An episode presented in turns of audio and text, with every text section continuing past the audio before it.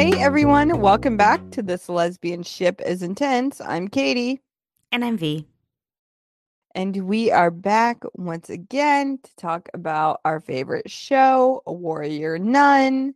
We are going to be covering episodes five and six. Shit is really hitting the fan. We are trying to keep persevering in the wake of the cancellation of Warrior Nun. How are you feeling? Well, I giggled right now when you said that you know, like we're getting into like the more intense parts because you are correct. We are. We're in the second half of the season. And I'm laughing because I was watching the episodes today and taking notes when a service tech came to my place. And so, like, I had a pause every now and then. I'm like, you are interrupting some pivotal moments, sir. Like, I am on the brink of tears. like, so I was just like, great, glad to hear my boiler's working. Can you leave now if you're not going to watch with me? okay, I was like, why are you laughing? Stuff is happening, but that makes complete sense. Yeah. Um we are we are like a dramatic 10 and then there's this guy just clucking along, you know, like Yes. it was the moment where Camilla was like, um, you and Ava and then Beatrice is like, it's a misunderstanding. And then I hear him trudging up the stairs, and I'm like, no. That's objectively hilarious. Like, I am fully like, eh, this season is too fucking short. Like, when we're Mm. taking these notes, because I was like, we just started diving in, and now I'm like, we're at defeating Adriel. like, can we have a little more build up to this, please? Oh my god, yes. Like we were already lamenting that it was an 8 episode season and when we were figuring out how we were going to record this, we decided not to do an ep by ep drop because we know how long that can take and so we decided to do two at a time. And so in watching today's episodes, I was like, "Oh my god, like we only have two more episodes." And that's I'm not ready to face that, Katie.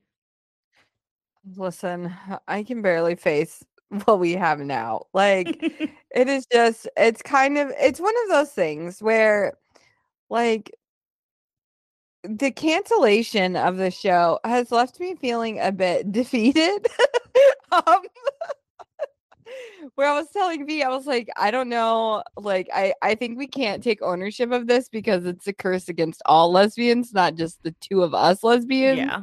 But the main, the three, I come back. I retired from podcasting. Okay. I retired. I come back and two of the three shows that we've covered this year got canceled and one still hasn't been renewed. And I'm Mhm. just like, what the fuck? Like, I know this is not a warm welcome back for you.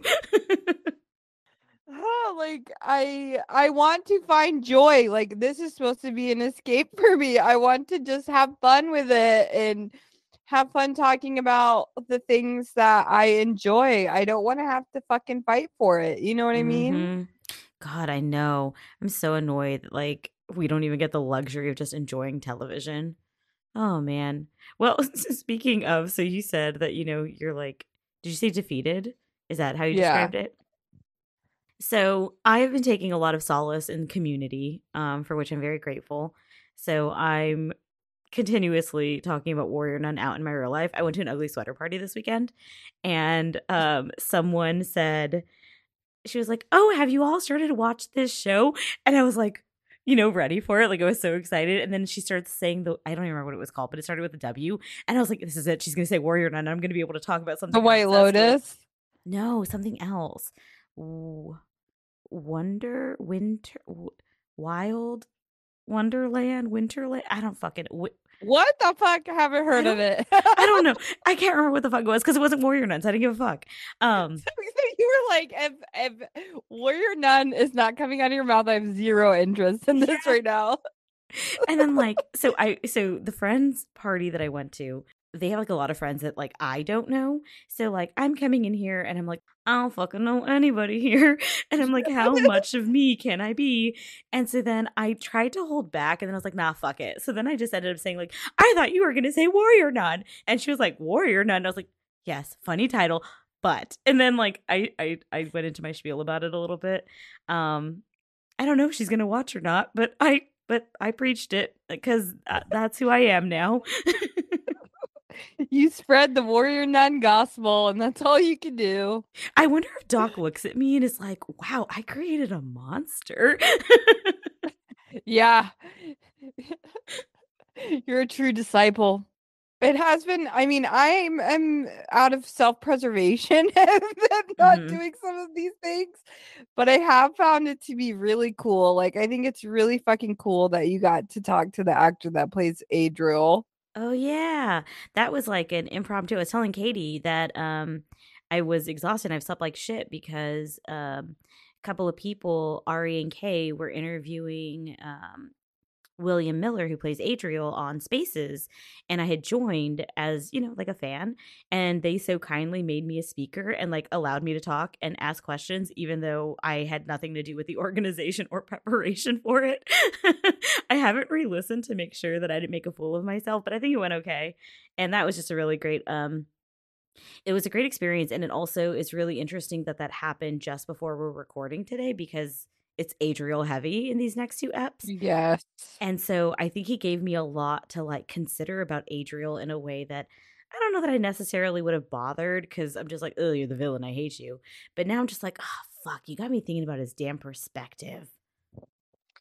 Interesting. We will let that bleed into our coverage of these two episodes, I guess. Yeah. Um, I'm interested to hear about it as we continue on. Um, we really appreciate all of you Warrior Nun fans that are listening to these episodes. I feel like, you know, the least we can do is keep talking about this show and um, give the episodes the highlight and the intention and the care that they fucking deserve with how much hard work went into them. Mm-hmm. Um, and so I feel good about that. And I am going to give it my all talking about these couple episodes and not let the weight of what's going on with the show at large linger over it. No, just live in a little bubble, Katie. Nothing's happened. Nothing's happened. Yeah. Everything is okay. yeah, yeah. This is the fire dog, you know. I'm fine. It's fine. Everything's fine. So, um let's get into the episodes. Let's start with episode 205 called Mark chapter 10 verse 45, which is for even the son of man came not to be ministered unto, but to minister and to give his life a ransom for many. It's directed by Dennis Riviera and written by Sheila Wilson. So, just a disclaimer our organization thus far has been to do an Avatrice outline and then go through everything else that happened. However, Ava and Beatrice like really mix in with the whole show, which is a compliment to the show at this point, but it is not helpful for our programming. Good so, for you and everyone but us. so our uh timeline might kind of be all over the place, mm-hmm. especially episode 5, which is really heavy on the supporting players, which is awesome because I love them. But it it like I said, it didn't lead well to my organizational skills. I know, and I was such a shit where I was just like, I'm just gonna take notes however, and I will follow Katie's lead. so it's all my fault if you get confused. um so we start with the Ava and Beatrice of it all in this episode with the crew outside of Jillian Salvius's house asking for help. They realize that this is the last place that Lilith reported into as well. But Jillian is like, Why am I helping you? Mm-hmm. And then Michael reveals himself to let Jillian know her son is here. Did you expect this?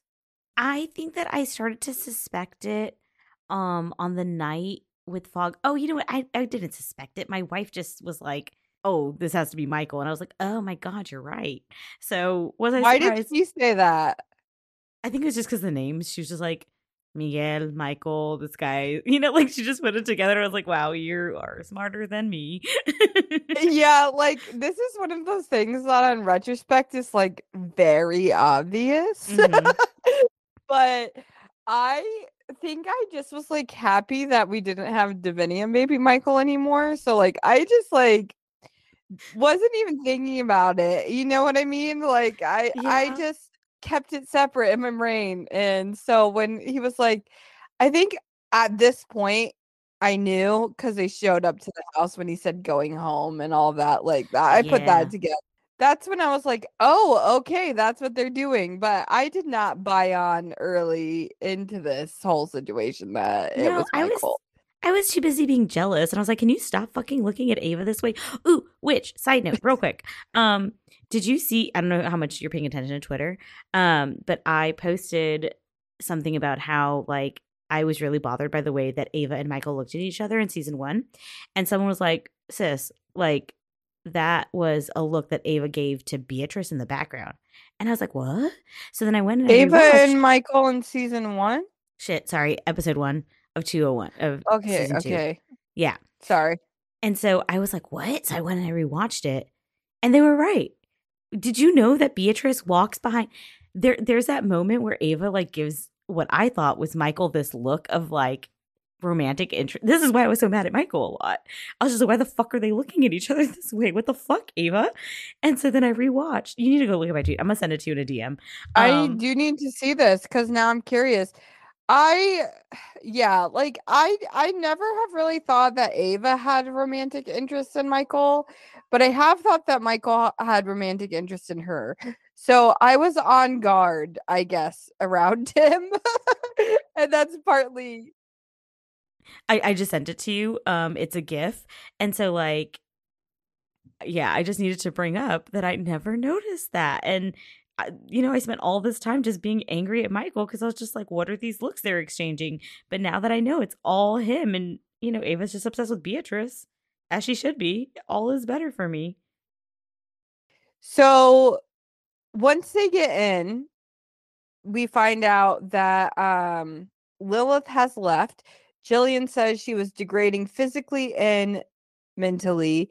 Camilla is mad that Jillian didn't do anything about it.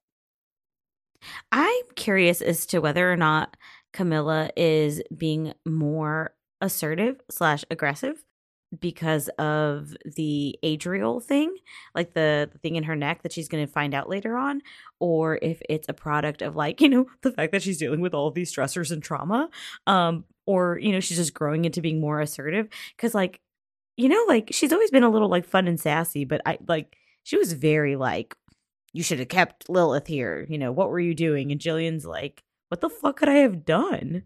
She definitely blames Jillian about losing Lilith. And I guess that's because she's the only person she can blame in that moment. And this is, I guess, something that's hard for me about Lilith's storyline in this season is she's so disconnected from the sisters period. Like she has almost no scenes with them.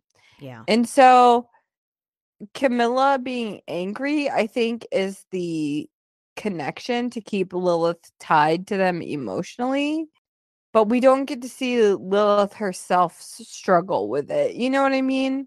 So i guess that's that's kind of just the way i've been made to make sense of it but then essentially to kind of jump to the Beatrice and Ava parts of this all, once we do find that Camilla does find out that she has a divinity cross in her neck, B is like, I'm going to be there for you. I'm going to ask Salvius for help. Like, we're going to get to the bottom of this together. And she says, What happened isn't your fault at the museum with Ava. Like, Beatrice is not trying to blame Camilla for what's happened.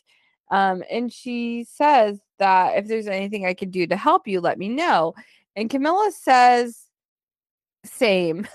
Beatrice says, whatever could you mean? Yeah. and Camilla just looks at her go- and goes, I think you know Beatrice. And then Beatrice continues to deny Mhm. what's going on. And Camilla just says very plainly, you and Ava. Okay, I love the way Christina plays this because she is very much, you know, Sister Beatrice offering support to Camilla. And then Camilla's like, Yeah, you know, like, let me know if you need me too. And Sister Beatrice is like, basically, like, Huh? And then she says, I think you know. And when she says that, she responds with, like, I'm not sure that I do. And her back straightens up. Like you see the tension. Um, but the minute that Camilla says you and Ava, I think that Beatrice is like, shit, fuck, I can't. Like, you know? And she's just like, uh, uh, it's a misunderstanding. It's purely My duty, my duty. yeah, exactly. She's just like, it's just, you know, nothing more than that. It's all it is. And I'm just like, oh, baby B, it's not. Oh my God. Would that be what? Ava calls her. Have you seen Katie? You are not on Twitter for these things. Oh my God. Oh, just really quickly for you, Christina has a tendency to say really stupid shit in interviews. And so one of those things was in a BuzzFeed interview was like, um, what would Beatrice call Ava as a pet name? And she said darling. And then she's like, and then, then I think they must have asked her, what do you think that Ava would call Beatrice? And she's like, oh, something stupid. You're like something um different, not the usual, probably silly like boo boo. And everyone has been roasting her in the most affectionate way for boo boo. and everyone's I been trying know. to think of I like think she's kind of on point with that. She, I I think the logic is sound. I just don't know about boo boo specifically. Boo Boo, maybe Boo. Uh, Boo Boo is a little bit harder, but I use the term Boo a lot in my Mhm. interpersonal life, so it feels more normal to me than I think it does for most people. yeah. I I could see I could see boo maybe, but like the boo boo is definitely like it's just Boo Boo's hard. Boo Boo's hard. I think it would be something different though. I think her her thought process is correct. Mhm. Like it would not be a typical pet name that she calls Beatrice. Maybe she would call it like Bumblebee or something like that. Yeah, I could see her doing a pun because like that's how she is. So yes, um, yeah. So I freaked out when I said baby B. I was like, oh my god, is that what she's gonna call her? So sorry. I get it. Yes, I agree. maybe, maybe. So, but I think she's right also about what how Beatrice would be. Like she would say something like darling. Yeah. And it, I like the contrast of like this like c- classic romantic term of endearment and Yeah. then just like really goofy shit, you know? Yes, darling, can Um, you pass the sugar? Okay, boo boo. No, I can't do the boo boo. I can't. I can't even do it jokingly. Okay, boo boo.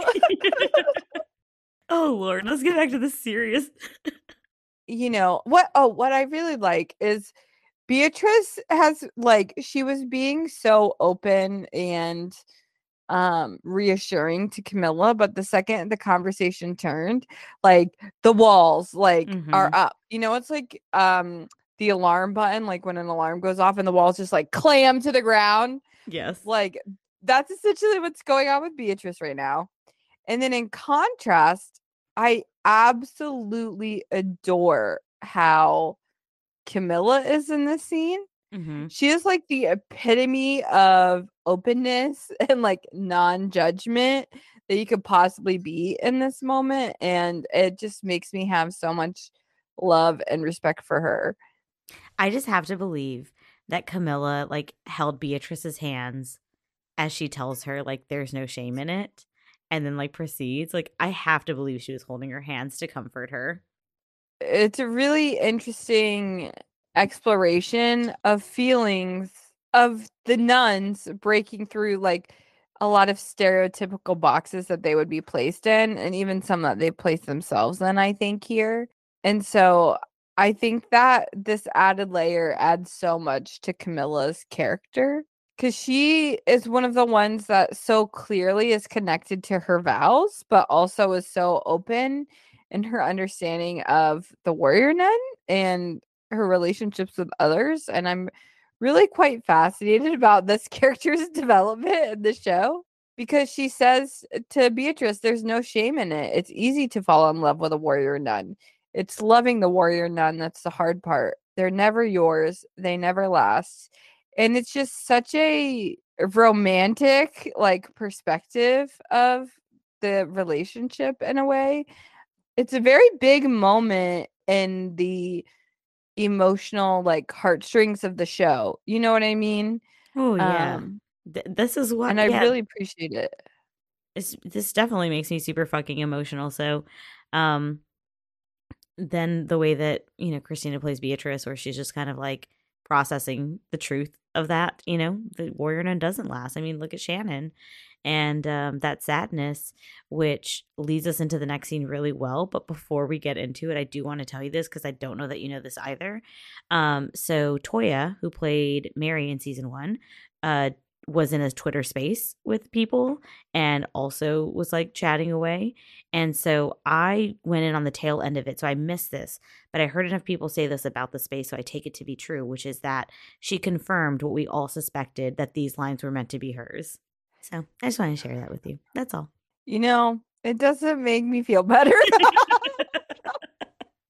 no, it doesn't. But it is it is a beautiful perspective to think about. I could think all day about what that means for Mary in greater context of the show. But I also find there's a lot of beauty in Camilla saying it too. And I really think, especially with how she's kind of connected to Adriel mentally against her will in this episode, that she's kind of in contrast advocating for like loving and supporting the warrior nun. It's like a manipulated belief and a pure belief like lined up against each other. Um and so, so romantic, Katie. It's beautiful. Yeah. so I really enjoyed that element of Camilla in this episode. Actually, this episode made me a Camilla stan. I can't lie. And so Beatrice, upon having her world shattered by someone telling her what she's felt to be true out loud, she is trying to compose herself with the truth. And she takes a deep breath and she wanders outside and she sees kind of what exactly she needed to see in that moment, which is Ava practicing levitating and putting the crown on the statue's head. And she just like smiles up at her with such fondness it's such a sweet moment between the two of them. And it's also such progress from earlier on in the season where like Ava is like doing her own thing, showing her own initiative. She's not just like being trained by Beatrice anymore. There's a lot of other things going on too. Yeah, I was thinking about um earlier in the season even where she said I'm more of a punch first, ask questions, punch again kind of girl. And like here she is practicing skills for a plan to execute later with this uh, crown of thorns. But oh, it makes me so emotional because Beatrice has just walked away from this conversation with Camilla. To our understanding, this is the first time that Beatrice has been confronted and essentially like acknowledges through silence that there is something that she feels for Ava. And then she's left with this, like, oh God, you know, feeling of the fear that already exists for Ava's life. And then she comes out seeing Ava just being so Ava and like adorable and that like little precious smile that she shares. And it's just kind of quiet when she goes up to Ava and says, How's it going? And Ava says, Just practicing. And it's just such a cute interaction before she fucking falls. so the halo gives out, Ava falls to the ground, and Ava says that it's getting worse and she doesn't know why it's happening Beatrice is obviously very concerned that the halo keeps giving out and Ava wondered if maybe she was training too hard, but it really doesn't seem like that's the case because it now just gives out even when she's not working that hard. It's interesting that they're not more interested in why the halo keeps giving out at this point.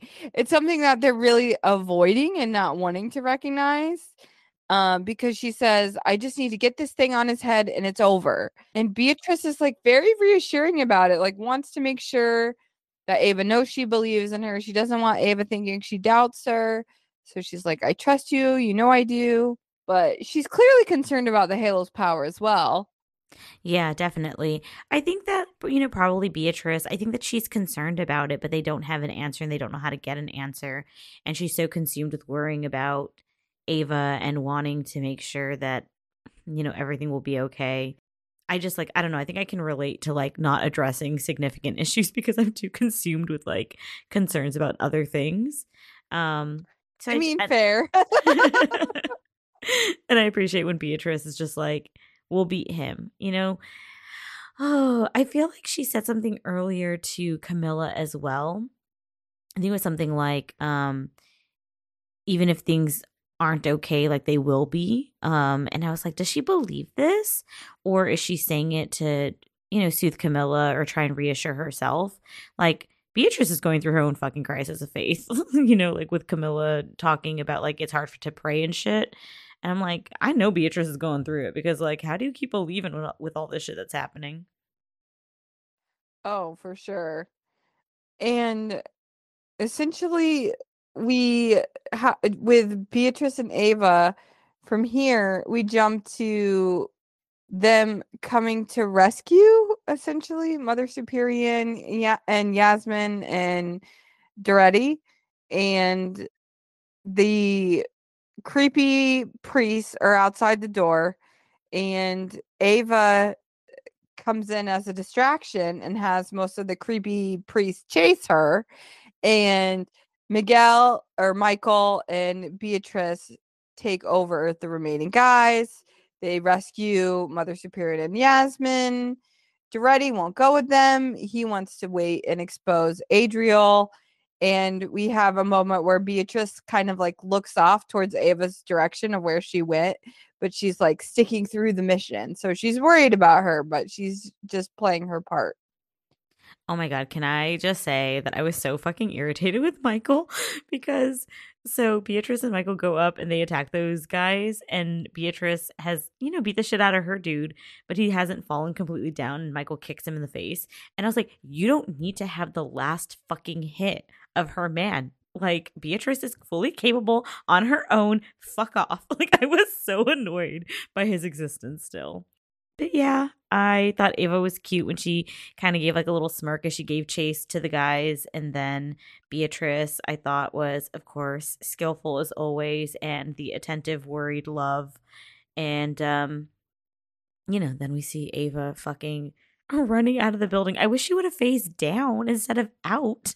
like, just go to the lower level.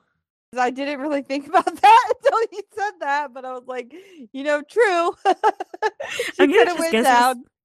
I guess it's just easier to you know to just keep running in phase like as she's running out instead of like I don't know. I, no, well, you know what? I, she could have fucking sank. Yeah. Well, well, who knows? but she phases out of the wall and immediately almost loses power and falls to the ground in a very dramatic fashion.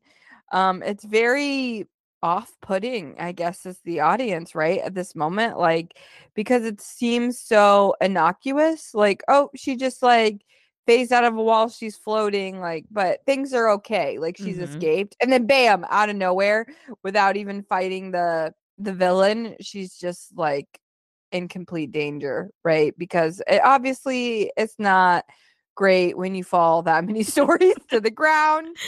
Beatrice is in shock, clearly, immediately, and screams, you know, oh God, no and breaks down crying and clutches Ava to her chest and says, I know the world is hard and unforgiving, and I know that warrior nuns die, but please don't leave me. I don't want you to die.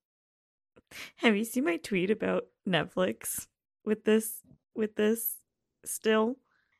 I don't know what the fuck I wrote.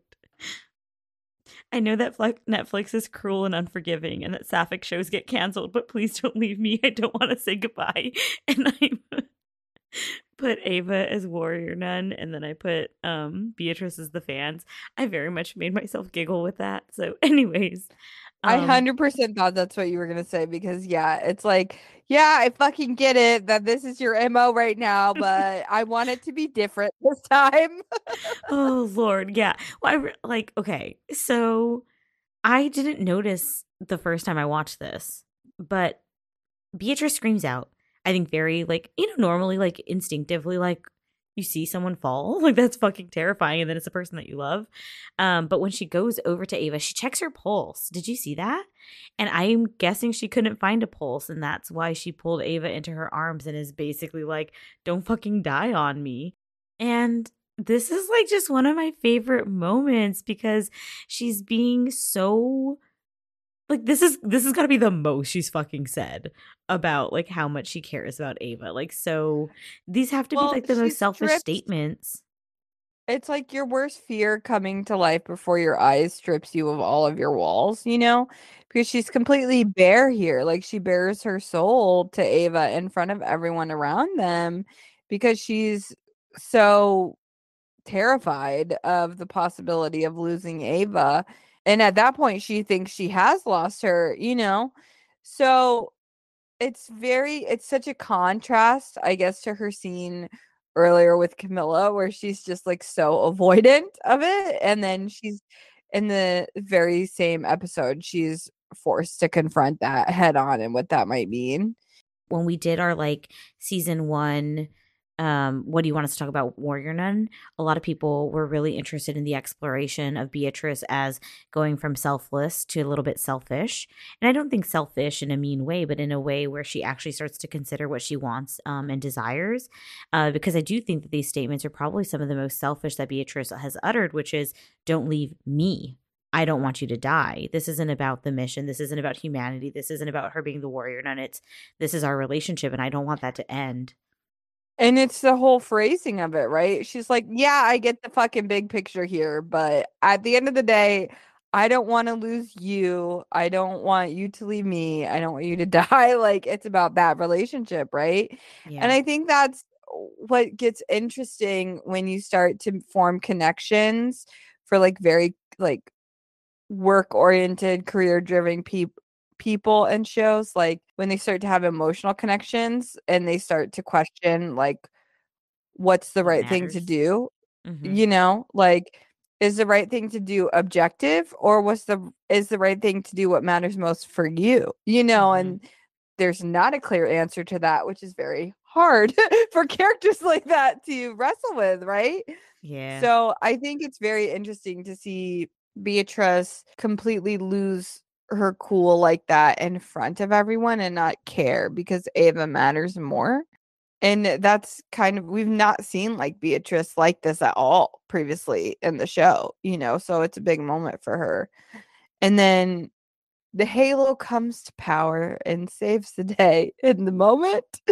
And Ava says weakly in her arms, You know, I'd like to avoid that myself. As she would. So And Ava. she, I know. And she stares at Beatrice. They're both just staring so lovingly into each other's eyes. I don't even know how to describe it as more than that. But she says to Beatrice, They can't beat us, B, not together and Beatrice is gripping her face and then Ava like nuzzles into her neck as they embrace and it's just a very charged emotionally romantically like big moment between the two of them. Oh my god, yes, it's the best thing ever because, you know, Ava does her Ava thing, she makes a joke and then like pulls back and they look at each other and Beatrice like hugs her tightly to the degree that Ava has to say like, "Oh, easy, easy." And she like is like, "Oh my god, sorry." And she like, you know, backs up a little. And Ava is just staring at Beatrice in the most fucking loving way possible. And the way that they mutually reach out for each other. So Beatrice goes for Ava's face and is just kind of stroking her cheek. And um, Ava reaches out and touches Beatrice's shoulder before they like lean in for that um, hug where could have been a fucking kiss. Like they were just like, they were just. They the the tension was palpable. Like it really felt like there needed to be a kiss in this moment in a good way. Like I like them building up the tension, Yeah, but you're yeah. just like kiss, kiss, kiss. you know, like and I really love when shows build up tension like that. mm-hmm. Um so like I love that there wasn't a kiss, but like that there should have been a kiss. You know what Yeah. I mean? I would agree. I was just like, oh my god, how did you all not kiss? And I was like, well, you did have an audience, and like she did kind of like almost die. so I, I mean, get it. because it's fun to it's fun to think about like what would a kiss in this emotionally charged moment look like and it, it goes back to what we were saying before about like the different types of kisses like Oh yeah.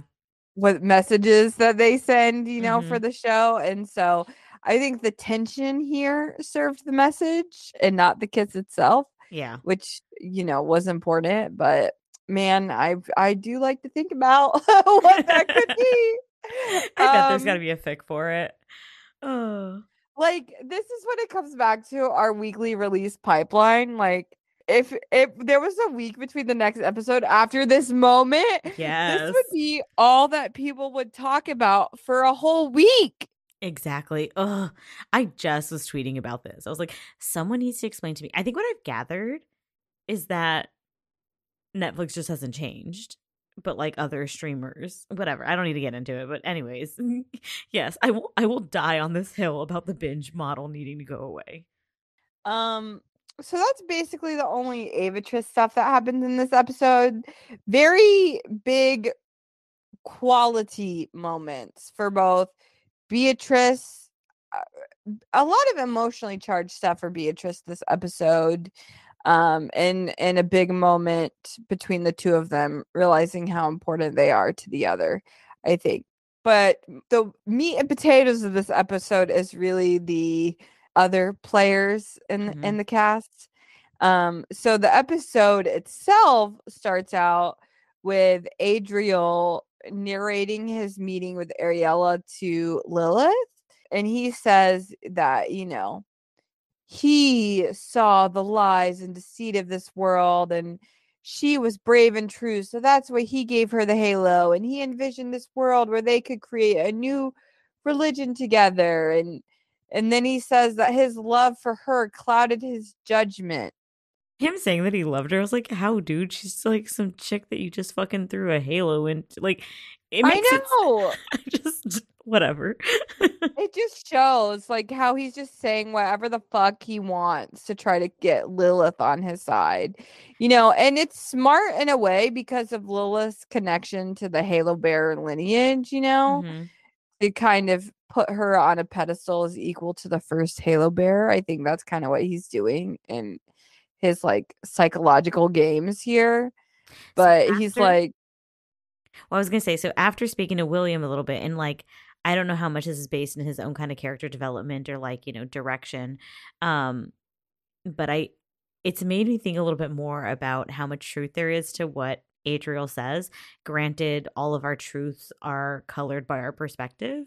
Um, and what also made me think about that was when he was telling Lilith, because he starts out the narration, when he tells Lilith the story of Areala, it's in the daytime the way when Yasmin told the story of Adriel happened. So I was like, oh, is he being honest? I just wasn't sure if it was like a a visual cue that that he's maybe more honest um than I re- than I realized and you know like the truth lies somewhere in between, you know?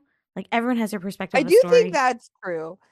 I do think the truth lies somewhere in between because I don't believe Rhea is the answer to all of this either. Like, uh, like she's the epitome of good where he's bad. Like, there's something off with the whole Rhea situation as well. I feel yes. so. I I do get that. I just I do think he's warping what's happened to gain Lilith's trust here. He says, you know, he's from a different realm and he measures time differently and that he's the angel Adriel and she wants to know like who she is. And he's he says I couldn't begin to explain to you what you are, but I can show you. And Adriel touches Lilith's face and puts his thumbs on her eyes, and they burn as she falls to the ground. And as she opens her eyes, she sees demons around and this whole new reality. I just I just have to laugh because he says to her, "Trust me," and it's just like you didn't fucking tell her what you're gonna fucking do, dude. Um, so I have a lot of feelings about Adriel where I'm just like, okay, if you're not the big bad, like couldn't this all have been solved with a little bit of communication with the humans? Um anyways, so he does that and Lilith does start to see the world and she says, "Is this how Ava sees?" And he says, "No, just you." And he's really playing on the whole feelings that she has around not getting the halo when Ava does. And he says to her that you are purifying, you're not changing. Um, and talks about wanting to create a world where power is shared by all, not by just some like gods. And I don't know if I believe that because, like, isn't he trying to? Yeah, yeah. He's like, you know, we're we're creating this new existence and purifying the world, and true power will be shared, and blah blah blah. But here's the thing I have about this Adriel Lilith connection. So Lilith has struggled through the seasons up into this point with like what her destiny is, like what's expected of her and all those things. And but yet Adriel literally transforms her body without her say. mm-hmm. So to like turn her into this other being. And I'm just like, why is she so quick to give in to Adriel here? Like, I needed a little bit more struggle in this transformation. Mm-hmm. um, it, I understand that he's manipulating her um feelings about the halo and her expectations and everything else against her to get her to this point. But I'm also like, come on, Lilith, you're smarter than this. Like agree. You're you're going against everything you've ever taught just because you feel differently. Like and I, that's not necessarily fair. Like she's had traumatic things happen with the Tarrasque and when she went to the other side for Jillian very quickly, but we're not even fully sure of the scope of that. You know, so it's just like why? Why? Like when when he's like, I need you by my side, and Lilith touches his face and the, oh. the, wings erupt from her back. Which let me just say though, the wing effect, like the whole visual effect of Lilith, I mm-hmm. do love. I think it's very cool. The CGI is very good. Like visually, it's all fucking cool. But like as a character, I don't know how I feel about it. Yeah. no, I totally, I totally fucking agree. Because I was also like, you left Jillian pissed off because she couldn't give you answers. And of course, like I get like part of that is it felt like she was willing to use her for Michael. And then she goes to Adriel, who like said to her in the last episode that he like doesn't know what the fuck she is because she's a whole new thing. And then in this episode, like burns her eyes and hurts her without giving her any explanation. And now she's got these wings sprouting and then she like envelops him and i'm just like how are we getting here? Like i know he's manipulating you and i know you have a lot of feelings but is this too much but, like, for me. he's just drinking the kool-aid like that yeah. you know? I, I struggle with it. I struggle with her drinking the the adriel kool-aid and uh, speaking of drinking the kool-aid her massive beautiful wings envelop her in adriel and they supposedly share a kiss, which thankfully the wings block from my viewpoint. I'm very grateful that they block that. I hate this. I hate the Lilith and Adriel thing. I need oh, I need to know more about this and why Lilith would follow him. Cause like when we get to the end, I just mm, Lilith, Lilith Lilith has been the most complex character for me in like how I feel about her. Because in season one, I didn't like her at the beginning, and then I grew to like her. Um, and then in season two, I liked her and then grew to be like, what the fuck, Lilith? So I'm just like, I don't know where I stand on Lilith. Because there's not a transformation from from her to there's not enough struggle. Like, I don't know. I mean, I guess you could say the all the episodes leading up to this, she struggles and then she just gives in to Adriel, but like it doesn't work for me. I I need to know more about this journey and I needed or at least even if she does join him, I needed to see more struggle between her former life in the OCS and her journey with Adriel than we got to see at the very least, I think.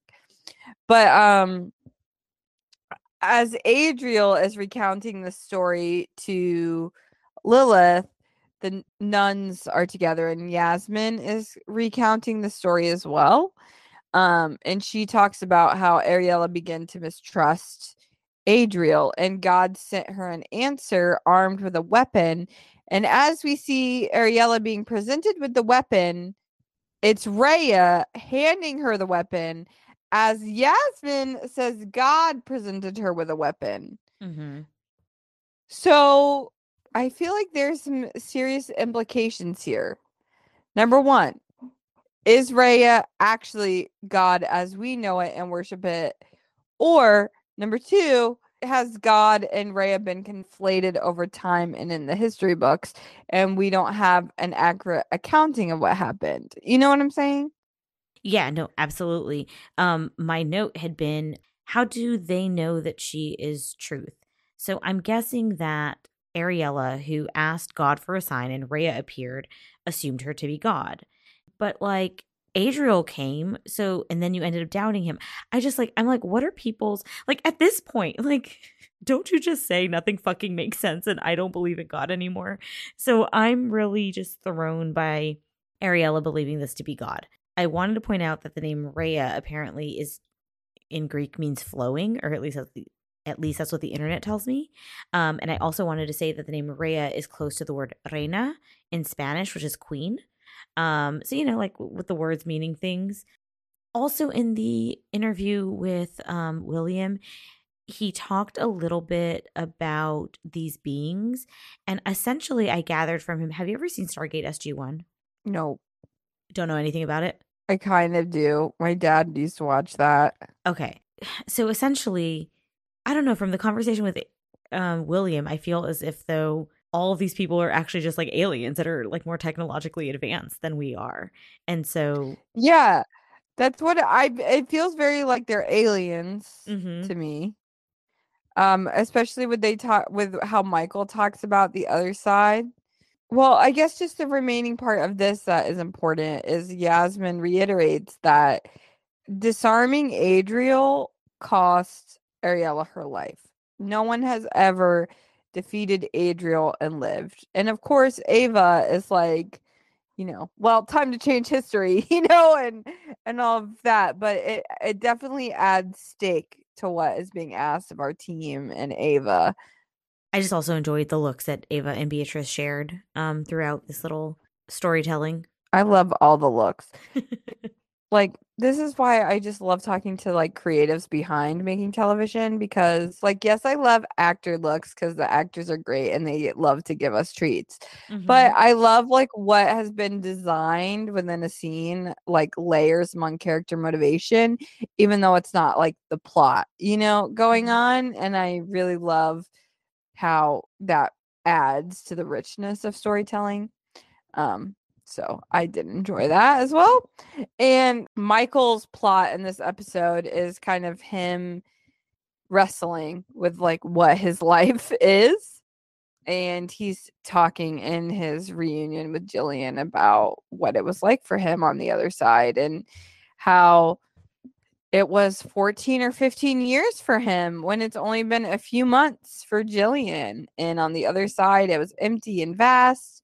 And as he wandered the desert, he was found by wandering angels, Mhm. brought him to Rhea, who is a divine being and Adriel's master. She healed Michael and raised him within her kingdom and trained him to come back to Earth to stop Adriel.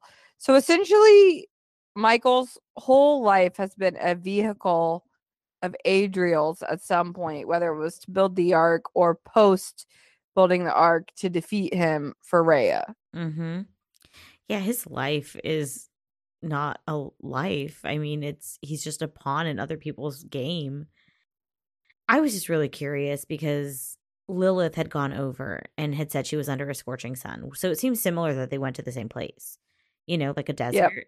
Yeah, except Michael was welcomed um by these what he assumes to be angels and was raised by Rhea. I did wonder when Jillian shows Michael the footage um that was taken from Lilith. He seemed to have a very strong reaction, like almost like he was in a trance when he saw Rhea. And it made me think about like, was he brainwashed? Like, what is this response he's having? And he was like, almost, he doesn't almost pass out, but he seems weak. and he's like, I was Yeah. wrong to doubt, you know? Yeah, Rhea's way is the only way. And Yeah. It's very Adriel like, right? You know, like when I had time to think upon my myself uh, by myself here, I thought maybe there could be something different. But the second Rhea flashes before my eyes, I'm all like, Rhea's the only way. Like there, there's Mhm. something shady going on here. Yeah, definitely. And also, there's something really sinister about a divine being taking a child and using him as the vessel to destroy an all powerful being. You know? Mm-hmm. I need to know so much more because I'm just like, why don't you just fucking come and get Adriel's ass? like, I don't. Oh, but also, are you a bigger bad? And I'm very stressed. I think she's a bigger bad. I really I think do. so too. I at first I was excited because I was like, "Ooh, God's a woman," but now I'm just like, "Fuck, God's a woman and she's a villain." But that doesn't mean that there's not a counterpart to Rhea as well. You know, like there's a lot of room still for this world to keep expanding. And from there, we go to Camilla's plot where she struggles with this like weird connection to Adriel. And she confides that in Beatrice that she's been having nightmares ever since the convent attack, ever since the nun touched her neck. As Beatrice is giving her an ultrasound, she kind of says what's been on, I think, many of the fans' minds at this point, like about Adriel and what this means for the religious aspects of the show. She's Oh, like, yeah. well, if Adriel is real, then all the books are wrong. And sometimes it's even hard to pray. And she says that it even affects Mother Superior. And I just really loved this bit when Beatrice is attempting to play it cool and supportive, even though she's like not having the easiest time either. And Camilla's like, You're lying to, girl. I can see right through you as well. Like, we're all trying to hide the fact that our very faith is being shaken to its core right now. Oh my god, there in the final two episodes there are some scenes that like I really love because exactly that. I think it's really interesting everyone's like different response to their faith being shaken because Christian had a big I couldn't find my proof in religion, so I'm going to find proof in science. And Vincent's own journey and ultimately like Beatrice's where she ends up leaving the church. Granted, I don't know where she stands. I'm just I'm very curious. It's fascinating to me their responses to this massive shift in their ideological beliefs. Yeah, and uh, that continues kind of when um we find out how the beliefs of the people are being uh, continued to be used by Adriel, right?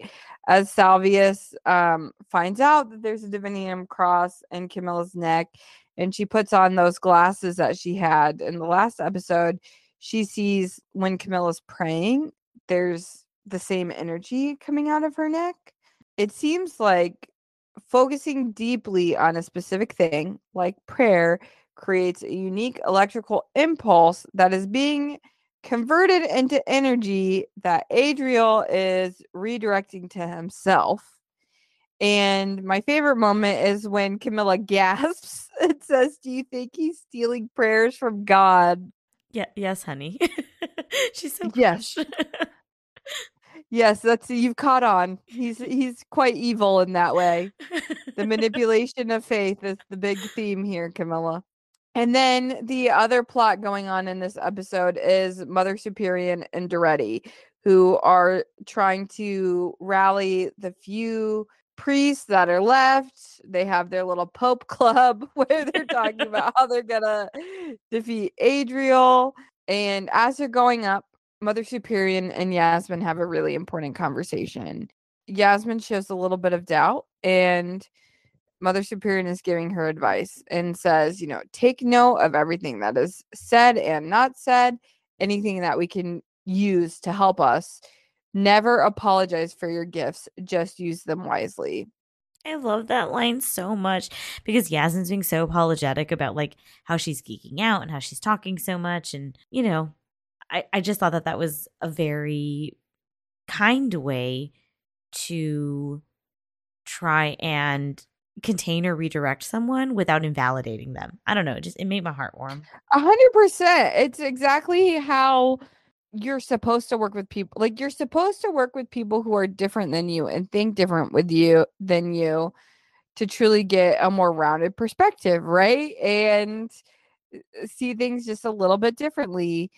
But yet, I think sometimes difference in group settings is shut down you know and in that setting it's very easy for yasmin to start to fall away because she's not a trained warrior or or whatever but i love that mother superior reassures her and really validates yasmin's role as a part of the sisterhood Oh man, what a long way I've come in how I feel about Mother Superior considering Oh, I know. Like, you know, like you're a what does she call Ava in season one? Um I don't think it was an abomination, but she called her something. Um to be like she killed herself. She's a piece of shit. You know, like I think maybe something about Mother Superior that's going on here in these couple of episodes as we really learn a lot more about her character is that what she has left to believe in is the sisterhood. And so we've seen her protecting the sisterhood in ways that are very harsh against Ava and also very welcoming, like Yasmin. You know what I mean? Um, and so it just manifests itself in different ways. Um, and at the Pope Club, Duretti is preaching about false prophets. Duretti's like, look, I'm not saying just because he's not an angel, he couldn't be from the other side, but he's definitely a demon. He's not a good thing on this earth. Yeah, not not a good um, thing from the other side. They a lot of these priests want to believe, and Duretti's like, how can you believe he's divine when we know he's using technology to use these to create these plagues? He's a danger to our world. Um, and as these men are having trouble condemning Adriel, Yasmin jumps up and says, You cowards fear this bitch, okay? You fear losing the support of your congr- congregants, but you can't afford to wait to confront Adriel. She says Adriel is a devil meant to cloud the minds of fearful men, and she reveals like her, you know, lineage and why she's there. But essentially, the Pope Club is all about the fucking patriarchy, and they don't like women standing up to them. Yup. That guy was such a douchebag. He's just like, Who are you? Listen to your superiors. Duretti, handle your flock. like, fuck you, dude. And Mother Superior is like, Well, actually, this isn't about religion or us. This is about man like this is about the human race this is about saving the people of the world against one powerful figure and then it's basically all downhill from here as the priests basically revolt against Duretti. They pull out knives. They're screaming, All hail Adriel, praise Adriel. They're trying to kill everybody. Mother Superior kicks some serious motherfucking ass. Like, very cool sequence here as well. Oh, I was so impressed with her. I was just like, fuck yeah. like the choreography, like and how it flows, like where you think you know everybody that's again for Adriel and against them. And even we still have some slow heel turns that are surprises. Mm-hmm. And Mother Superior is just like methodically moving through these people. She slays the priests in the form of a cross mm-hmm. as they leave the room. Like, this is what we're talking about when we talk about the show creating magic with a budget because this is all extremely visually stimulating, mm-hmm. but it's all just choreography, you know, and that's very cool. There, there are some moves that Mother Superior pulled out that I was just like, damn, bitch. Like, it was very fun to watch. It was beautiful. It was a great sequence. And um this starts Yasmin's first run in with the creepy priest. She gets a nice kick in the face. Yeah. as they're wondering what happens now, and Duretti ponders, you know, who will stand with us now that it seems like basically everyone's on Adriel's side. Ava, Miguel, and Beatrice show up to save the day. So I just thought that was an important moment. Mm-hmm. Um, and it's definitely a a transfer of the power between Duretti over to Ava, it feels. You know, like he's kind of lost his war against Adriel. The last one standing is Ava to to defeat him. She's our she's our last hope. So that was episode 5. Now let's jump into episode 206 called Isaiah chapter 40 verse 31. But they that wait upon the Lord shall renew their strength. They shall mount up with wings as eagles. They shall run and not be weary, and they shall walk and not faint. Oh, this is a verse that, like, more readily I'm like, interesting. Because I'm just thinking about Lilith with wings. I'm thinking about um Ava, you know, losing power and and not being able to walk again. I'm curious. Hmm. Yeah, and I think it's something to there's something in this to me that speaks to the struggle, right? Like um those that wait, you know, even though they suffer are on the right side than those that just like readily believe Adriel's bullshit.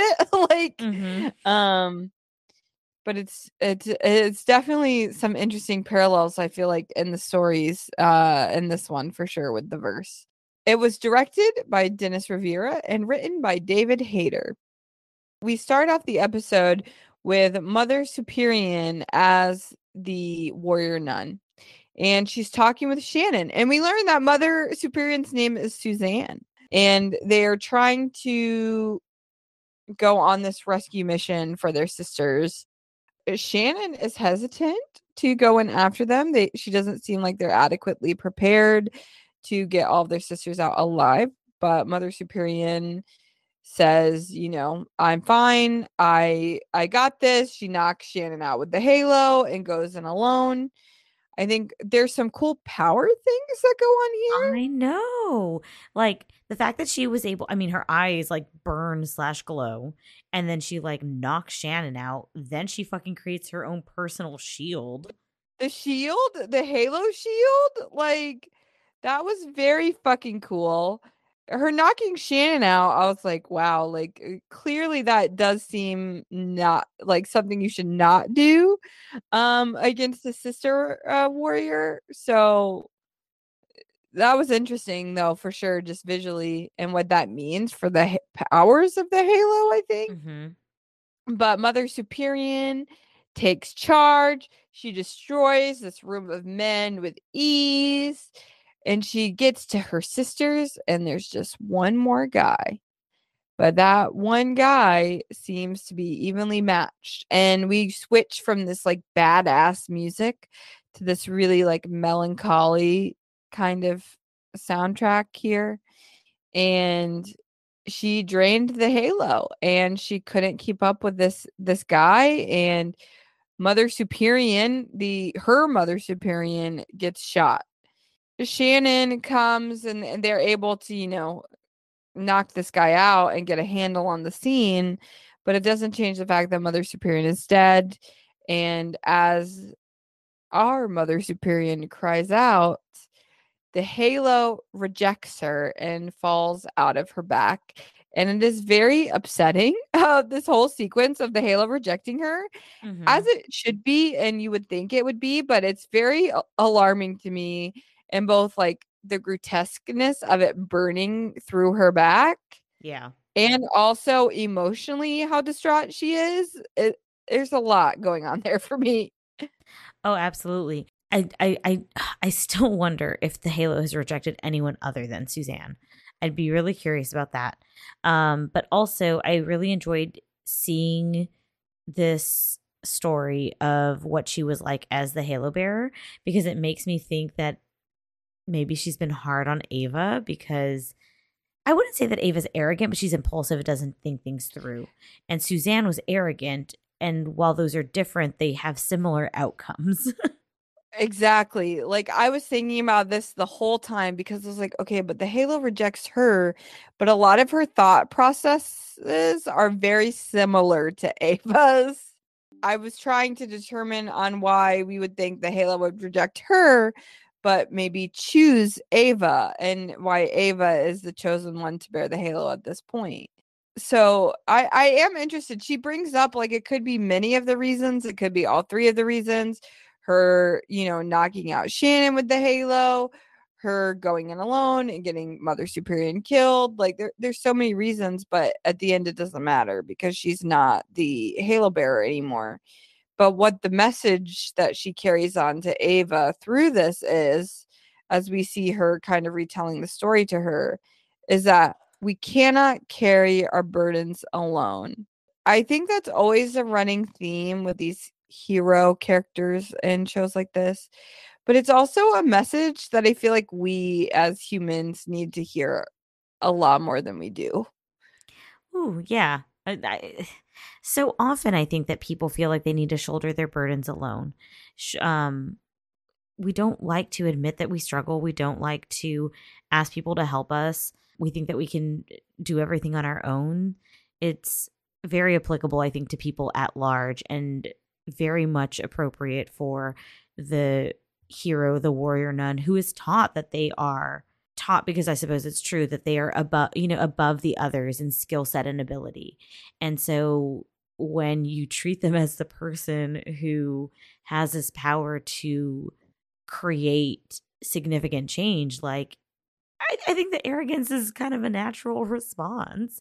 Or and like then there's like an increased sense of duty. And so, like, yeah, you want to go and do shit on your own, not to hurt others.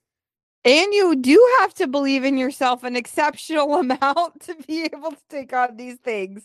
Like, you do have to have that level of confidence. So, it is an interesting dynamic. But regardless, I'm really, really happy that they showed us this and both what it means for Mother Superior and Ava and the relationship together. And I think it helps you understand why once Mother Superior gave her a chance, why they got so close because Mother Superior truly understands Ava. Mm-hmm. Um, and Ava appreciates, I think, having someone that does understand her approach, whether she agrees with it or not, you know.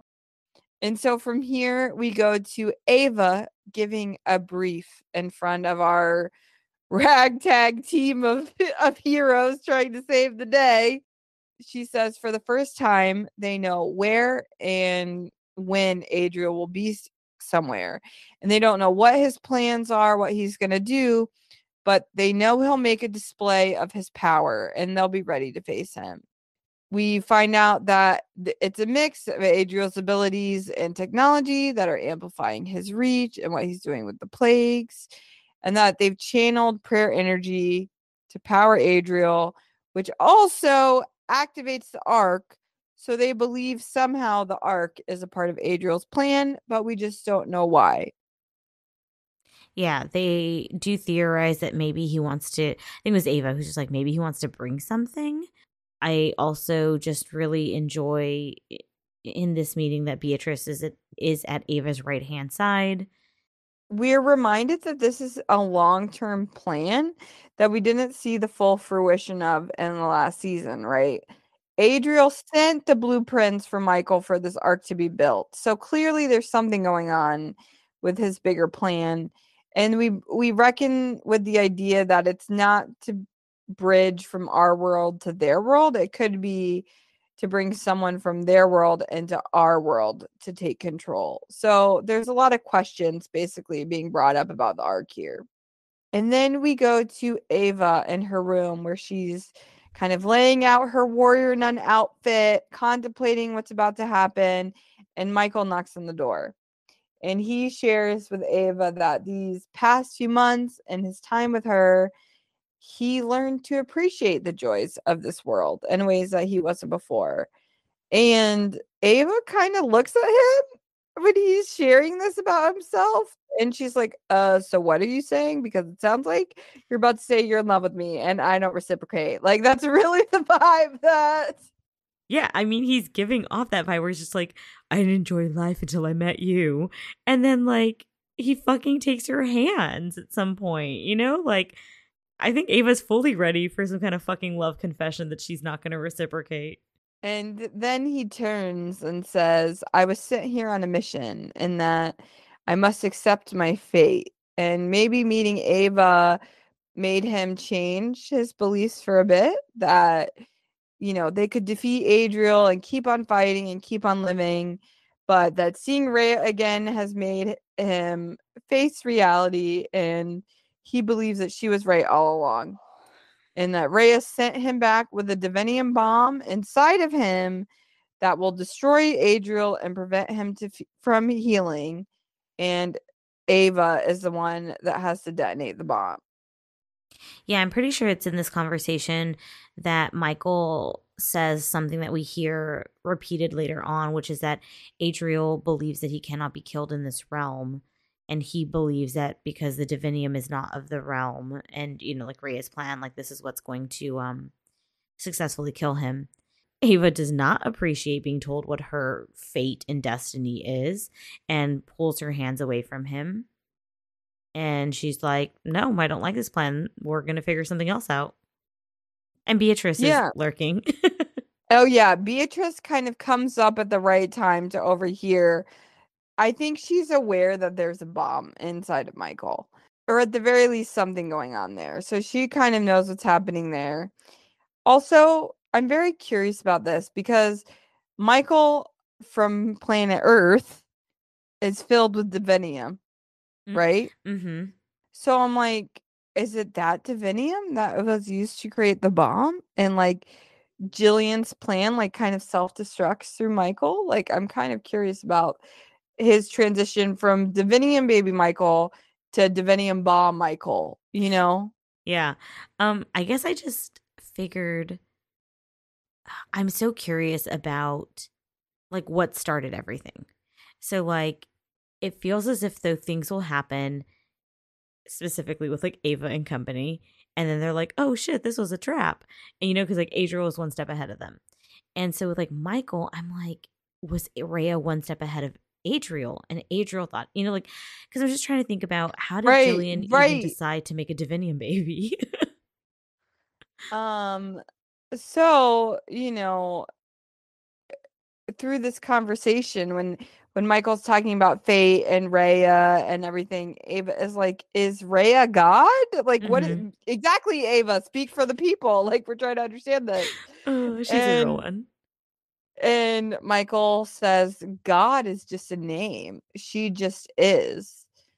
So there's an interesting dynamics going to play on like what is faith who is it that we believe in what has been interpreted and I just like really am curious to see how the show would continue to explore this once Raya is introduced, mm-hmm. because Raya is very much viewed as God in season two, you know, even though we we recognize her as something different still. So I'm like, well, what's the bomb gonna be? Like, is Rhea the god that we know of of this earth or what? Like, I just but Michael says you can't run away from fate. And Ava says, I've beaten fate once.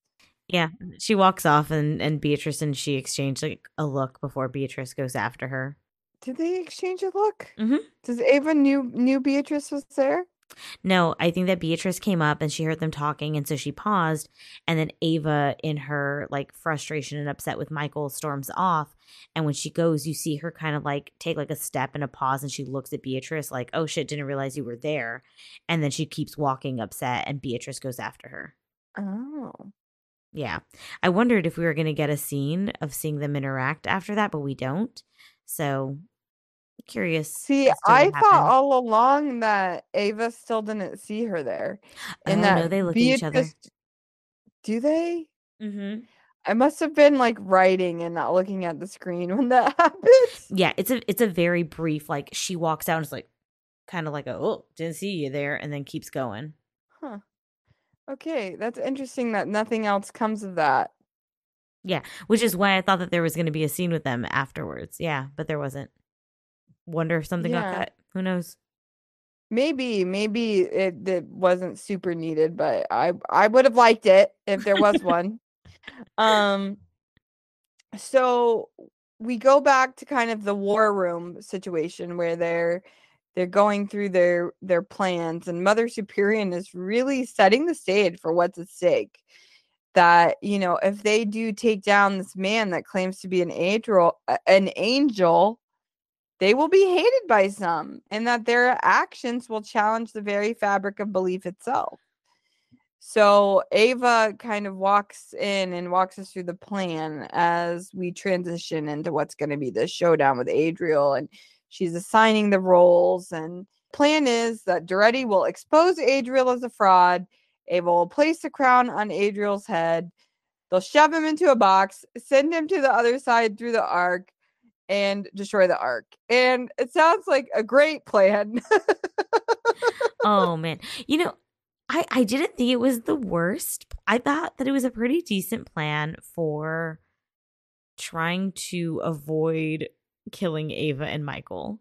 Um, because I mean, it, that's how it had been done before was to incapacitate him with the um the thorns. Granted, they kept him on Earth versus throwing him through the portal. That's the one part I don't like. Is like if you throw him in the portal to wherever, will he not just come back? And I know that they said um, without the halo or the ark, he can never return. And I was like, I don't know that that's true because he came to Earth with the halo. Oh, without the halo. I mean, if he had the halo, then I don't know. I'm just I'm just worried about him not being killed, which ends up being, you know, they end up killing him. But that's but that was my hesitation I, I, with this plan. It's like if we think about it too hard, we could start to worry about this plan. But like on the surface, it seems like a great plan. It's just like as I'm watching, knowing what happens, I'm like, man, if only this could have been what worked. You know I know. like this is far too easy. That is gonna never work. But it's a great idea. Like I thought it was a pretty decent plan, honestly. And as they're kind of getting ready to leave, Michael really comes up and wants to to bring up his his suicide bomber plan but ava is just like no dude it's a bad plan. I don't really think it's got great optics. And as uh, michael persists and grabs ava's arm beatrice storms up and kind of pushes him away and tells him to back off. Yeah she had been following at a decent pace behind, but her eyes were on them. And so the minute he puts his hand on Ava, she's just like, uh uh-uh, uh Michael. she doesn't say it like that. She's like very stern about it. Uh, and then he lets go of her hand, and Ava says, I'm good. And then they walk off together, I'm pretty sure. Oh, oh, oh. Yeah. It, it's, I called it the badass walkout. It's where then it goes. The, the from... dramatic strutting. Yes. Yeah, yeah, yeah. I love a dramatic strut with some music. I love them. Warrior Nun has a couple of great ones.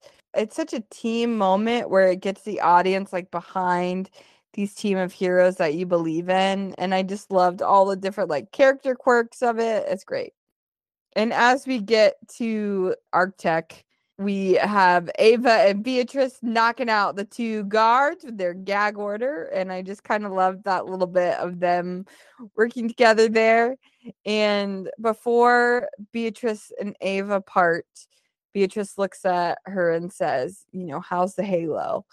And Ava says, Strong so far. And Beatrice then like gives her this look like, You can do this. You're going to be great. I'll see you on the other side. I think she even calls her, I think she says, Well then, Warrior Nun, see you on the other side. And I yeah. was like, Beatrice, are you like almost flirting? Is this like almost flirting? Maybe I've just Yeah, this, this is like this is as close as Beatrice can get to flirting, I guess. It's not riddled with weight and heaviness, which I guess should have been our cue that things were gonna go to plan. Yeah. but it's just like you're the warrior nun you're gonna knock this shit out of the park it's gonna be great things are gonna go well i believe in you all as well you know it's yeah the lightness in episode six should have said to us all that this is gonna go to shit. Yeah. So kind of right away i think we start to realize it's gonna go to shit because ava phases up through the roof and she even struggles to fully phase through the roof. And when she's on the roof, she's losing power significantly and she's like fighting with herself and and trying to get up and do it anyway and telling herself, you know, she can't let them down. But Lilith shows up just to make matters a little bit more complicated when Ava's struggling to to use the halo. Lilith says she feels no power coming from Ava and wonders if the halo is rejecting her. And at the same time, Ava's having to deal with feelings of Lilith rejecting them and the betrayal of Lilith going to Adriel's side. Because up until this point, the OCS doesn't even realize that Lilith has joined up with Adriel. Yeah. Shit, you said something that I had a response for and I like didn't say it. Where feels no talk- power. The Halo's rejecting Ava. Oh, the rejecting Ava. There we go. Um, I was thinking you wish Lilith because like even though you feel like, ooh, I'm so powerful and I pity you and whatever, whatever, like you know that it all stems from an insecurity and and a frustration around the dynamic with um Ava. And I kind of wondered why Ava didn't bring up Mary because, like, I'm just thinking about like how would I try and get Lilith back, you know? And I'm just thinking about how when she was acting the most Tarask like in season one, how Mary was the one who like got her to like come back to herself. And so in this moment where Lilith is like keeping Ava from the mission, and I was just like, why don't we call on the name of Mary and try and get Lilith to calm the fuck down and remember her sisters? Yeah, like I think part of it is this the is Lilith not being connected to the sisters. Like they don't even realize that she's kind of betrayed them and is with Adriel now. And so it's like what plea can possibly work to get her back to them? Mm-hmm. Ava struggles. And I think we could say it's fair because she's like, knows she has to put this thing on the roof for Jillian to be able to hack that she can't do. She's also powerless because the halo isn't working, you know, so there's a lot going on. But as Lilith is kind of taunting her and says that she's free now and she has all of this unchained power, Ava's fighting her back, eventually blasts her with the halo off the roof and places the hacker thing uh, on the roof. So all of the things are going to be confusing timeline wise, but essentially, Adriel is making his display of power down below and uh, eventually electrocutes Duretti and lights him on fire through the cross. And uh, basically everything descends into chaos at that point. And Camilla says, you know, I can't assassinate you, but I can distract you. So there's this whole battle going on down below. And Ava puts on her mask, which I really liked, her like chainmail mask situation she has going on. And she's like levitating down trying to put the crown on Adriel's head. She's almost there, and you can almost not believe it because Lilith fucking shows up out of nowhere and throws her off. I was so mad. I was like, damn it, Lilith. But Ava makes it funny. Wait, is, is this the first time? Yeah, this is the first time she sees the wings, and she's like, You have wings now? Like, uh, bless Ava for the humor in these frustrating ass yeah. moments for real, but it's like a fucking course you have wings to, to derail this plan that we've been working on. She was so close, Katie. She was so uh, close. I, it was so frustrating watching this back because I was just like, Lilith, if you didn't do this, things would be perfectly fine right now. So, after Ava is knocked down, the crown is knocked down, and Michael takes the opportunity to go up to Adriel and stabs him in the neck and is beating him up to try to keep him subdued. As he's gaining control over Adriel, he tries to get Ava to come up to detonate the bomb and, and take advantage of their opportunity. But Beatrice just comes and fucking tackles Ava out of the way to prevent her from making the connection with Michael then as the scene is seems out of control the other sister warriors, particularly badass sister Dora, shows Mhm. up, kicks some ass. Beatrice and Michael are stumbling away. And as Ava tries to go and approach Adriel again, Lilith shows up and takes her away. So for this, I thought how powerful like that Beatrice like pummels Ava. It's just like, no, I will not let you do what I think she overheard. Uh, even though it quite possibly would work. She's just like, not gonna happen on my watch. Um, I did think it was interesting that Adriel bleeds. Uh, and when you see it healing, it heals in a similar way that Lilith heals. Yeah, I noticed that. That he heals similarly to Lilith. Mhm. I wonder what this means about if you can kill Lilith in this realm anymore. Like I'm very curious about that. Yeah. Um but yeah, he he heals like she does.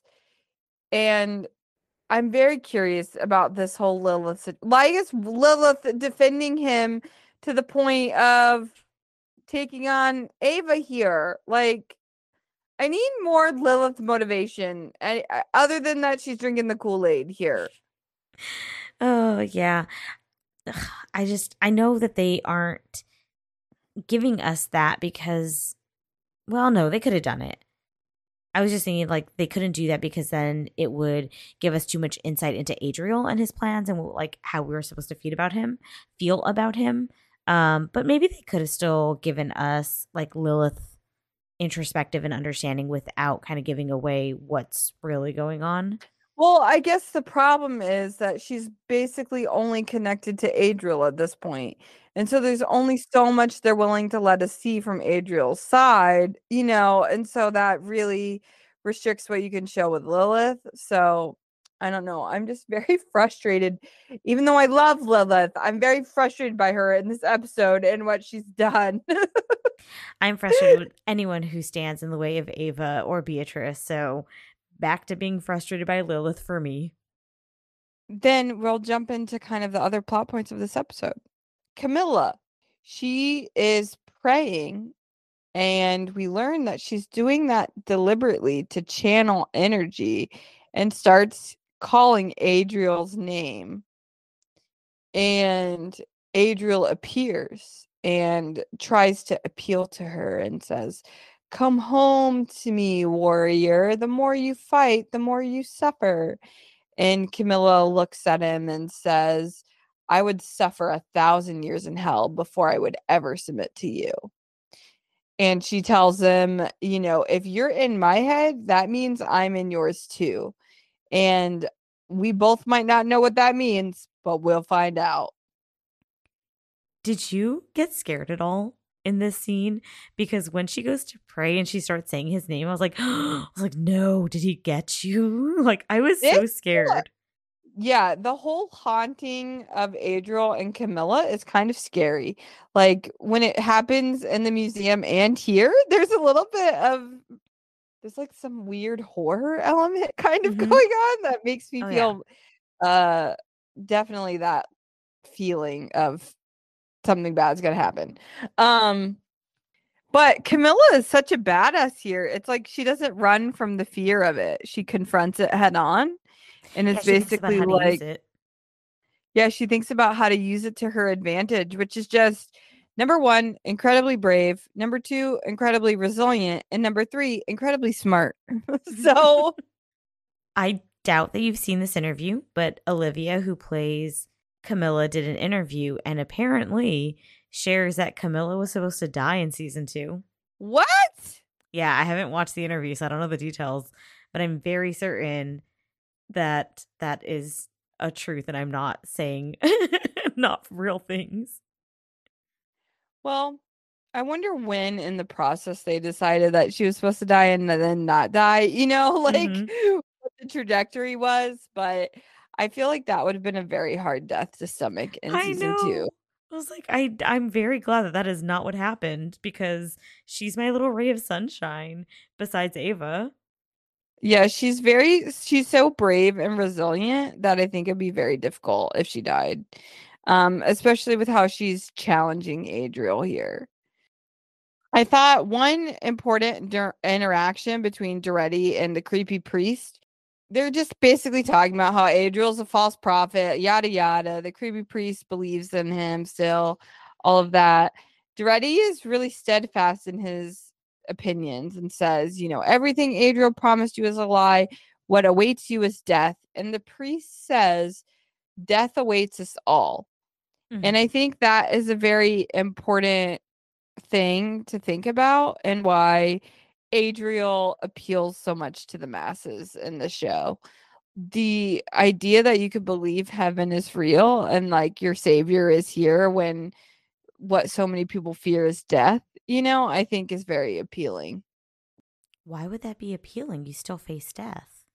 But you believe there's something after. It's like this confirmation that there's something more than just now. Mm. Yes, I suppose that's true. I don't know that it would give me comfort as someone who very much has a lot of these fears. Um, I don't think it gives me comfort either, but I think it gives a lot of people that struggle comfort, mhm. like this belief that there's more, right? And that's why a lot of people turn to religion. So we also get a conversation between Adriel and Vincent, where it seems that Vincent is having his doubts and wants to seek guidance from Adriel. And Adriel is like, imagine a world in which God exists. And Vincent says, I do. And Adriel is like, not like that. And Adriel talks about, you know, all of the things that he is. And Vincent says, but you are not God. And Adriel says, but I fit the bill. Mhm. Um, and so this is quite the awakening for Vincent, I feel. Yeah, I would agree. He mentions also, do you remember what you said to me that first night? And I've been so fucking curious ever since it happened on our screen because whatever he said, I feel like even from that point, it planted the seed of doubt for Vincent. So whatever the hell Mhm. Adriel said, I think was not reassuring to Vincent. And then in this moment, Adriel doesn't even remember. It was such a non thing to him. Um, and yeah, I, I think that a lot of their interactions indicate that Vincent is very much on the like, what the fuck did I do? Did I make the right choice? kind of mind space. it it's very interesting here how Adriel's whole premise is like speaking truth doesn't necessarily get you anywhere. They'll kill you for it, which is true when you go against the masses, when you go against figures of power, whether that's the church or a government. And so instead of compassion, Adriel's using fear. And then we have a moment between Vincent and Duretti as well. And let me just say that Duretti has maybe the harshest line of the entire show when you can tell Vincent's struggling, and Duretti is basically like, You suck. You betrayed all of us to go to Adriel. And you want to know how I know that Adriel is not real?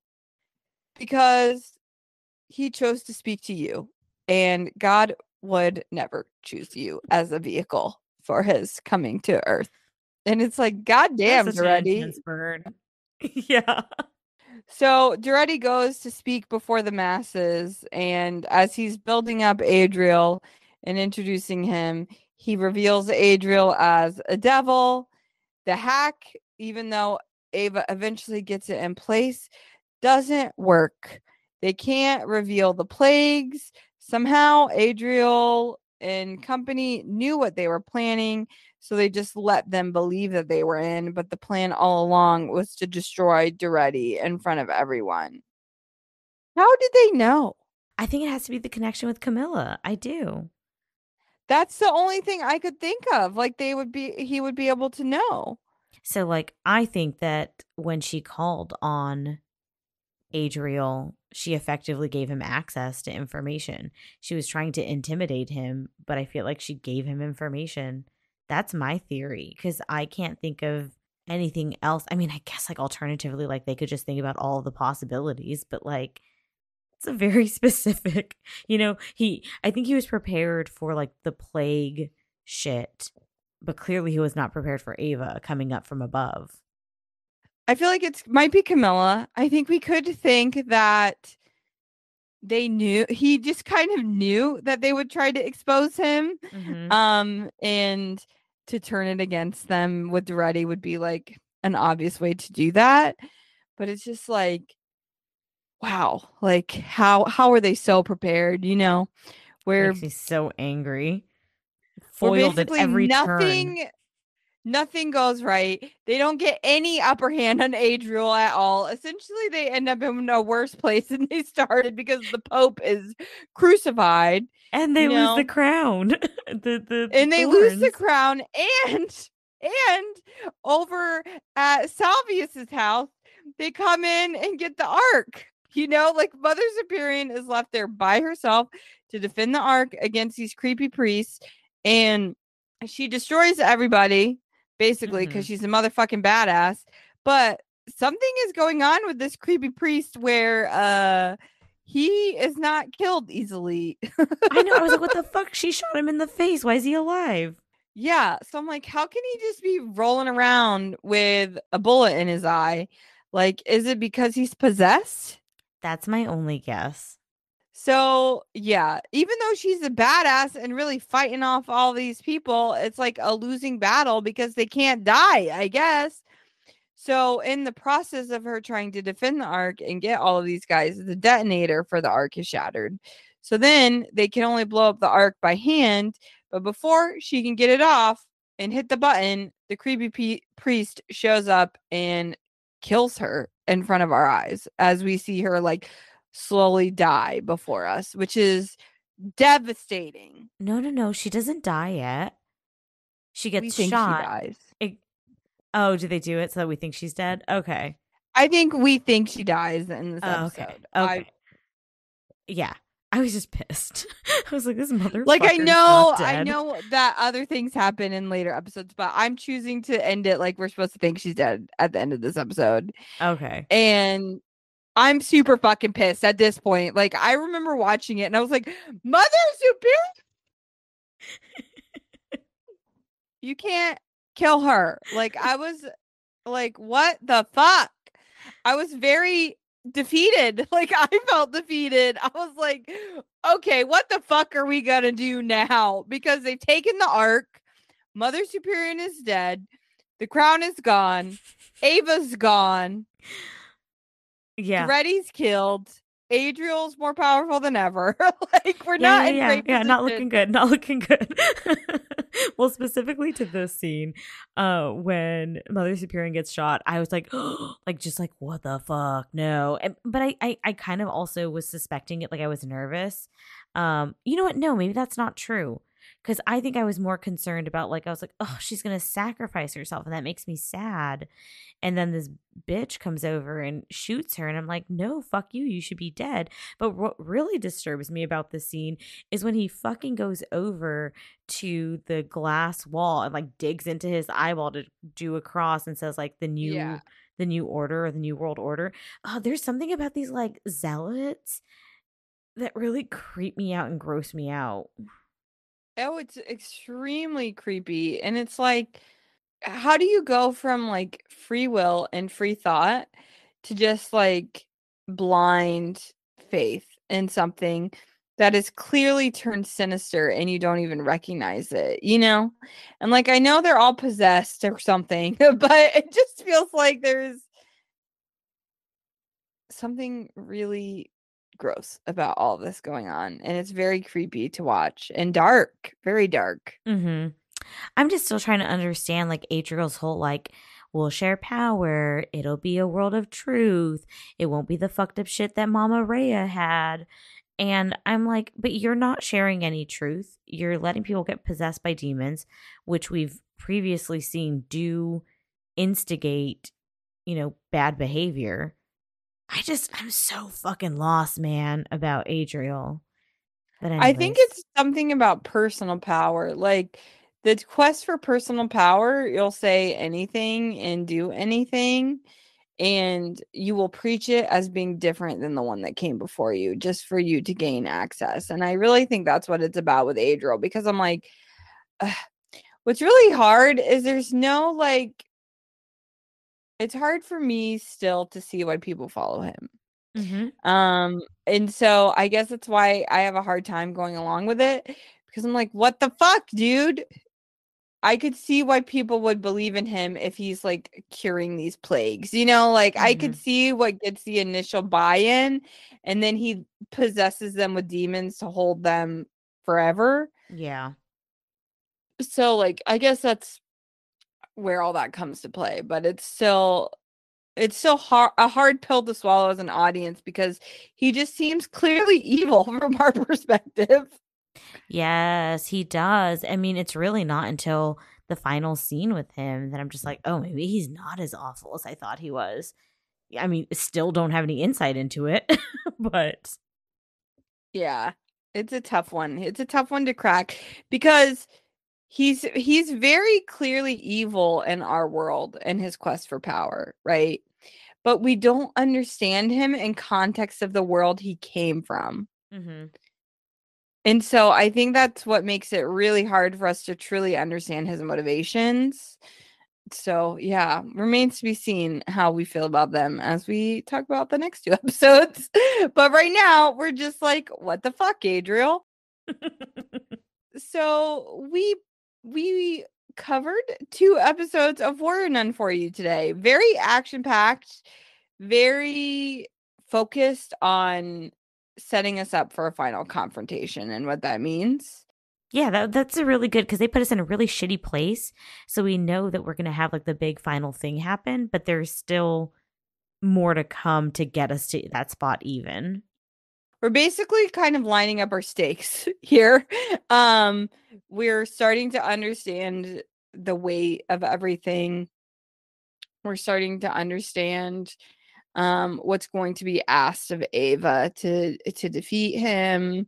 And we're also getting some big emotional beats for Ava and Beatrice, kind of helping uh, to get those stakes along. So I would say like action wise, heart wise, plot wise, all the stakes are being laid for the for the next two episodes.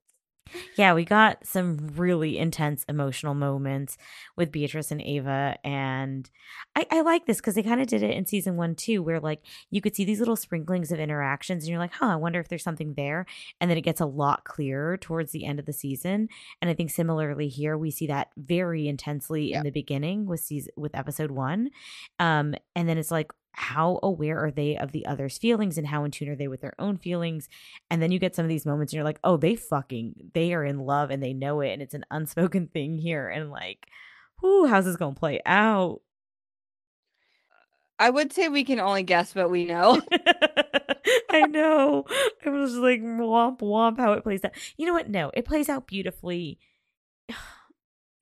the story is very gripping and the action is very gripping and everything we get in the next two episodes is. So i'm really hope that you enjoyed us talking about episodes five and six of warrior nun. We will be back again to cover the finale next time. We're skipping over our feelings about that for now yes i'm very much avoiding the emotional response i'm gonna have in watching that and talking about it so i'm just gonna live in this lovely denial bubble that i have which is i just watched two more episodes of my favorite show yay Exactly. Exactly. We had I mean, it was some of my favorite Avatress moments, like that hug after they fall and you think they're gonna kiss. Like, mm, it's one of my faves. yeah So, you know, we're focusing on the the highs. We're focusing on the highs to end this. Um, thank you for listening. Thank you for supporting us. All of your support means the world to us. If you can um show your support by rating us and reviewing us on Spotify or Apple Podcasts, that means a lot to both of us. So, Yeah, know. reading y'all's reviews makes me so happy because I enjoy engaging with you all. So that'd be nice. exactly. So please do that. And otherwise, you can talk to us on Twitter at this lesbian ship, on Instagram at this lesbian ship, on Patreon at this lesbian ship. And we will be back next week. So we'll see you next time. Bye, guys. Bye. This Lesbian Ship is Intense is a part of the Frolic Podcast Network. Find more podcasts you'll love at